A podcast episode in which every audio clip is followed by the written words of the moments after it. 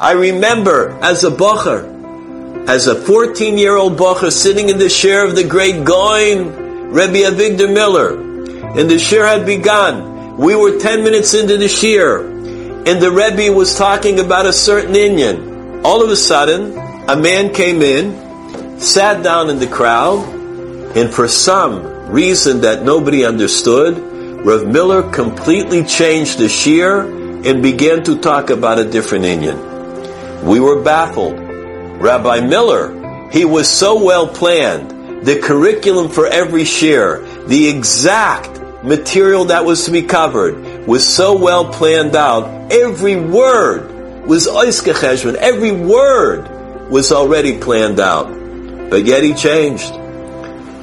It was a while later that some of the Talmidim asked the Rebbe why he changed.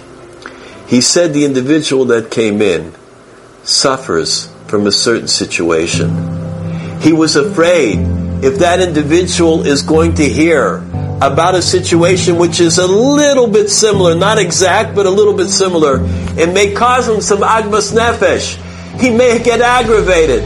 It may bring up upsetting thoughts. So the great Gaon Rebbe Avigdor Miller changed the whole shiur for that one guy sitting amongst a couple hundred how careful we should be not to upset a person.